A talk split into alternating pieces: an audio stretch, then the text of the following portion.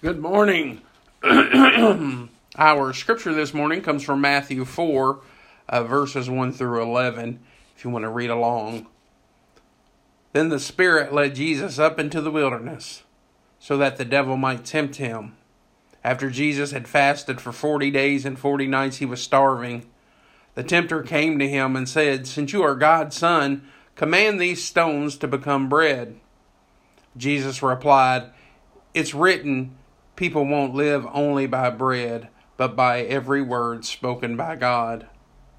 After the devil brought him into the holy city and stood him at the highest point of the temple, he said to him, Since you are God's son, throw yourself down, for it is written, I will command my angels concerning you, and they will take you up in the hand in their hands, so that you won't hit your foot on a stone. Jesus replied, Again it is written, don't test the Lord your God. Then the devil brought him to a very high mountain and showed him all the kingdoms of the world and their glory. He said, I'll give you all these if you bow down and worship me. Jesus responded, Go away, Satan, because it's written, You will worship the Lord your God and serve only him. The devil left him, and angels came and took care of him. That's the word of God for the people of God this morning. Uh, I don't know if I've ever shared with you the, the sermon process, or at least the way that I do it. I, I'll pray very early in the week, asking God to lead me to the scripture uh, that He would have me share from uh, the following Sunday. And, and, then once I get there, once I feel like He's led me there, He's revealed this scripture to me, I, I kind of let that scripture marinate, you know, and it's the sermon process is a ongoing thing throughout the week. I'll work on it a little bit here and a little bit there and make some notes here and there and, and just kind of let it all gel together uh, before we get to the finished product. Uh, and, and this week that happened. I, I got the scripture very early in the week, and you know I've been trying to go with the scripture on the front of our bulletins, uh, uh the sermon to to go along with that. So there's uh, a kind of a consistency in the service. That's not going to always be the case, but that's what I like to try to do. Uh, so so here as as we get this and it marinated throughout the week and, and kind of gelled together. I had this thought. I was at a basketball game, and you know, uh, I realized that how wise King Solomon truly was because he says in Ecclesiastes, "There's nothing new under the sun. And and and, and take that basketball game for example. You know, coaches who coach in 2020 are really only doing the same stuff that Coach John Wooden and, and Bobby Knight and people like that did 50 years ago.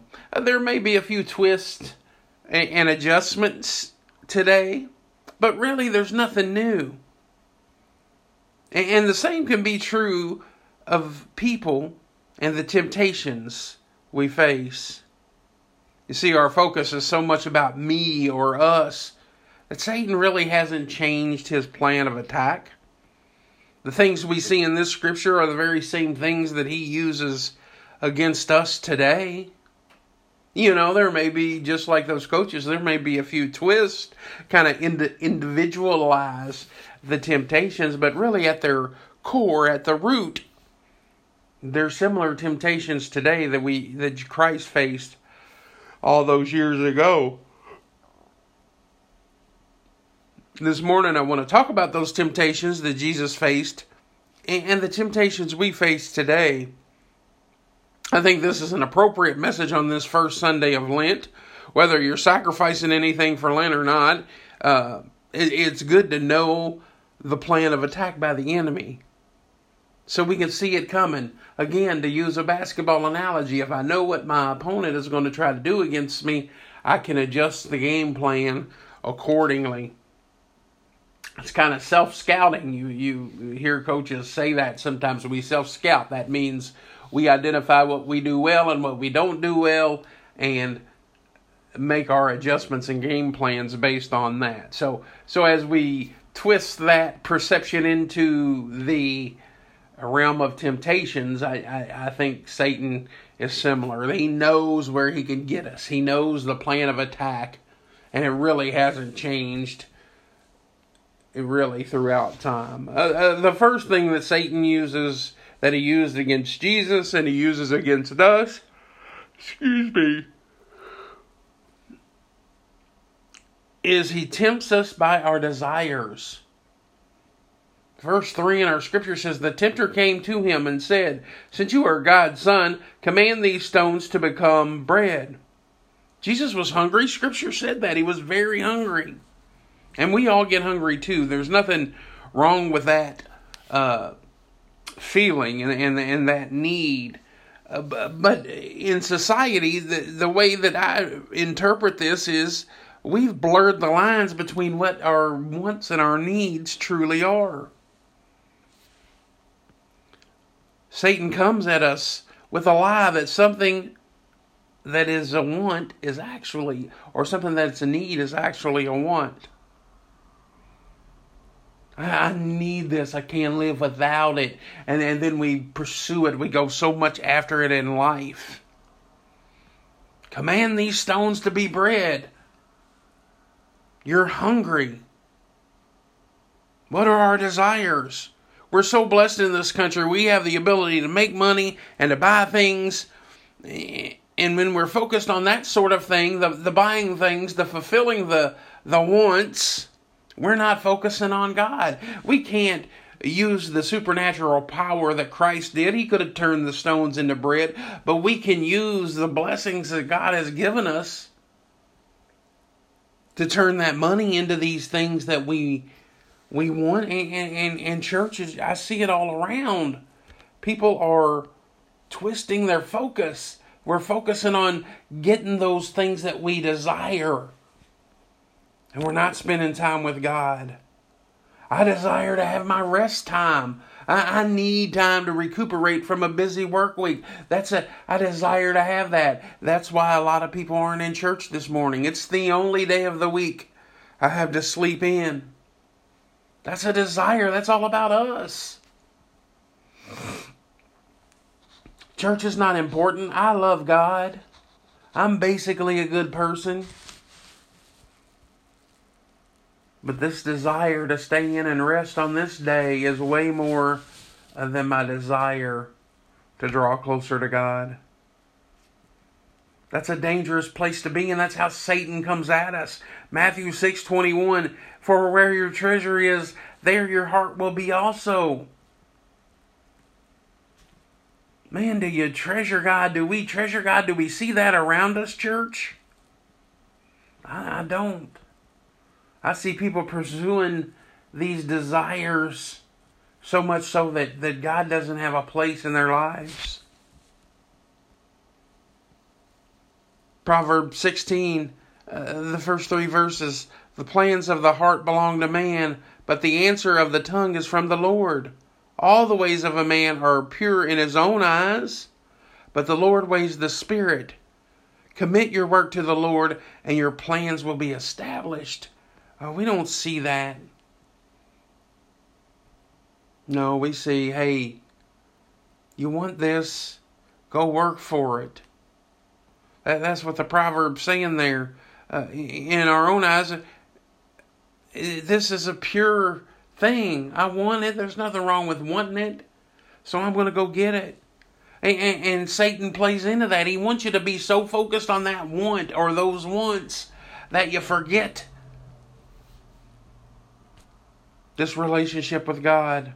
We should all be striving in this life not to keep up with the Joneses, not to make ourselves overly happy with giving us all that we desire, but to make the Lord our God the focus.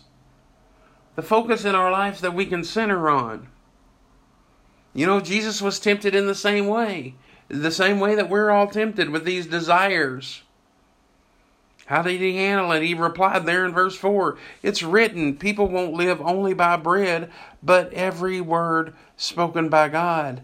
And, you know, I'm paraphrasing for Jesus, but, but don't we think his response is basically saying, Nothing's going to satisfy us like God? you pursue it and you pursue it and you keep pursuing and you you get it sometimes and then you well that wasn't it that didn't satisfy this desire i got to go get something else and and and that's where satan wants us to be if satan can't make it make us be bad he makes us be busy that's not a george original but I, heard it somewhere before. If he can't make us be bad, he can make us be busy, and then we don't have time for God.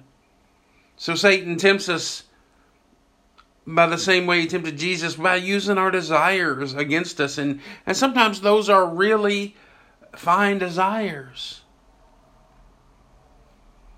But sometimes those really fine desires stand in the way of relationships with God. He tempts us with those desires. And, and next we see that uh, he's tempting us with our own success. Since you are God's son, throw yourself down. Verse 6. This is Satan talking to Jesus. For it is written, I will command my angels concerning you, and they will take you up in their hands so that you won't hit your foot on the stone. Satan's message is basically saying, Oh, you're so big and bad. Why don't you show me? You could do this. How much time in our lives do we spend focused on who we are? Or even more than that, what are people's perceptions of who we are? I'd say the primary focus of the American society is first what we have. Satan uses that. But second would be our our wanting to project this image of success. I don't need help. I can do it on my own. I don't sin. I'm I'm walking close to God. I want to send out this George has got everything together. Now I read this quote uh, once. It said, "I'm trying to be the person I pretend to be on social media," or or another version of that would be, "I'm trying to be the person my friends and family think I am on social media." Last summer we were blessed and we were able to go to Florida and spend a week, and we had a lot of fun. Uh, don't get me wrong, but uh, parts of that trip was purely miserable. Uh, the oppressive July heat under the Florida sun made outdoor activities between around 11 and 5 almost unbearable. It, it, in fact, we did a few things during those times and, and it was miserable. And, and I, a friend of my, a family member yesterday was saying uh, how she wanted to go to Florida. And I said, well, don't go in the summertime. The, the heat is just so miserable. And she said, Well, you guys didn't look miserable in your photos. and you know, that hits home with this message. That's part of that marinating process that I shared with you. We didn't look miserable in our pictures. No, because we want everybody to see how great things were uh, how much fun we were having, and uh, we posted some pictures of of a mini golf a game that we played there in Florida, and and we were ready to kill each other. It was so hot. We were all grumpy and ready to get back and get into some air conditioning, and uh, we were miserable. But those pictures of us playing mini golf, you would have never guessed that we were uh, all short with each other because it was so hot. That's what we want to do. We project that out. Satan uses that uh, well, you could go to church, you could serve the Lord, you could go to this homeless thing that Pastor George is talking about, uh, or you could do this. And this is working toward this projection of, of who you want people to think you are. Who you think you are. We want them to see success in us. We want us to see how pretty we are, how successful we are. And Satan uses all of this as, a carrot dangling out there in front of us to, to take our focus off God. I love Colossians 3:23. Whatever you do, work heartily as for the Lord and not for men. Well, that's what this church service is. It's for God sure, I want you to think it's good and I want you to uh, come and, and experience this presence of the Lord, but uh, but ultimately this is for God. It's not for us. And, and too many times, church, we we change that focus. I don't like when we sing that song. Well, we're not singing it for you. We spend most of our time in this life working for the opinions of others and not thinking about God's opinion of how we live our lives. It's that success factor. Oh, we want everybody to think we got all the pieces together. When you become a Christ follower, the definition of success should change. I don't care about a well done George from people near as much as I care about a well done, good and faithful servant from my Lord Jesus Christ. What do we do when we know our lives are becoming focused on our success more than they are God? We, we again look to this scripture. What did Jesus do? Verse 7 of our scripture this morning Jesus replied, Again it is written, Don't test the Lord your God. I, don't have to pass any tests. Jesus is saying, I don't have to test God. I, I know who He is. That's the message for us this morning. We know who we are. I don't have to pass your tests. I don't I don't need your approval rating. I don't need your okay. So I'm not going to spend time chasing down this this facade that's going to make people around me think I'm successful. I, I'm to spend my time and energy pursuing God so he knows I'm successful as we pursue him. And then the final trick that Satan uses in the scripture and that he uses to tempt us today are that we are tempted by the things of this world. Then the devil brought him to a very high mountain and showed him all the kingdoms of the world and their glory. He said, I'll give you all these if you bow down and worship me. Now, I think that, the see, I said there were twists, and I think there's twist uh, in 2020 uh, to how Satan does it. Uh, we don't necessarily, it's not a literal bowing down and worshiping of him, but we it's kind of cart before the horse. We we pursue all these things, and I think that leads to worship of those things. We get into trouble when the things of this world are more important to us. More important to us than loving and serving the Lord. In a sense, when we focus on those things, we are already are already bowing down and worshiping them.